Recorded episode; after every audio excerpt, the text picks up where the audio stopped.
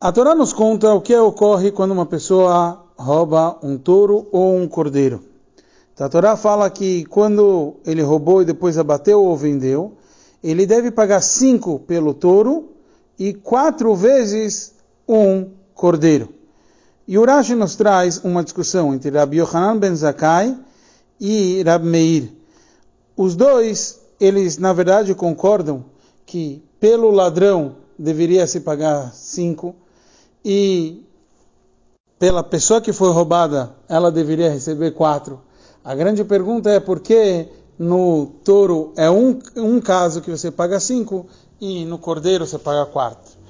Qual é a ênfase? Você vai dar a ênfase do ladrão ou a ênfase da pessoa que foi roubada? Então, Rabbi eh, Yohanan Ben Zakkai, ele dá a ênfase da pessoa que roubou. Ele fala que a pessoa que roubou ele passa vergonha na hora que é falado isso no tribunal, que ele roubou um cordeiro, porque ele teve que carregar o cordeiro. Já o Rab Meir dá ênfase da pessoa que foi roubada. A pessoa que foi roubada, ela deixou de trabalhar com o seu touro, o touro serve para trabalhar. Então, já que o touro seria uma boa forma de poder trabalhar na terra e acaba não tendo essa oportunidade, ele tem que pagar cinco vezes no caso do touro. Então o Rebbe nos explica nessa serra o como cada um vai de acordo com o seu estilo de vida. Rabbi Yohanan ben Zakkai, a ênfase na vida, na vida dele era o respeito que ele tinha a todo o ser humano. A gente sabe que nunca alguém cumprimentou antes o Rabi Yohanan Zakai, ele sempre cumprimentava todas as pessoas. Então a ênfase dele, ele sente que até uma pessoa que chegou no tribunal, que ele já é ladrão e tudo, e já foi contado toda a história, ele passa uma certa vergonha na hora de contar que ele estava carregando um cordeiro quando ele foi roubar. Mais do que no caso do, do que um touro, que você só puxa ele. ele não, você não precisa carregar nas costas na hora do roubo.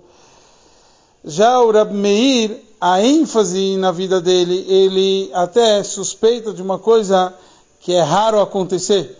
Então a gente sabe que um, um touro, que ele era trabalhador, é uma coisa rara de alguém vir e abater ele ou vender ele, quer dizer, ele vai ser usado para trabalhar na terra.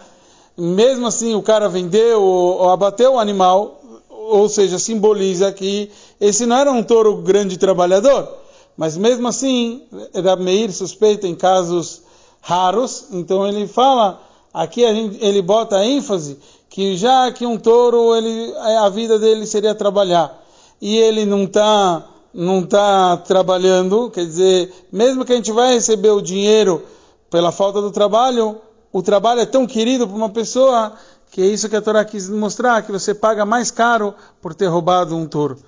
O principal é que, na verdade, cada um nos ensina na, no serviço a Hashem e que Hashem possa ter muito, muito narres do nosso trabalho, principalmente se a gente errou, que nem nesses casos, que a gente possa fazer chuva e conseguir trazer mais e mais luz para a nossa vida.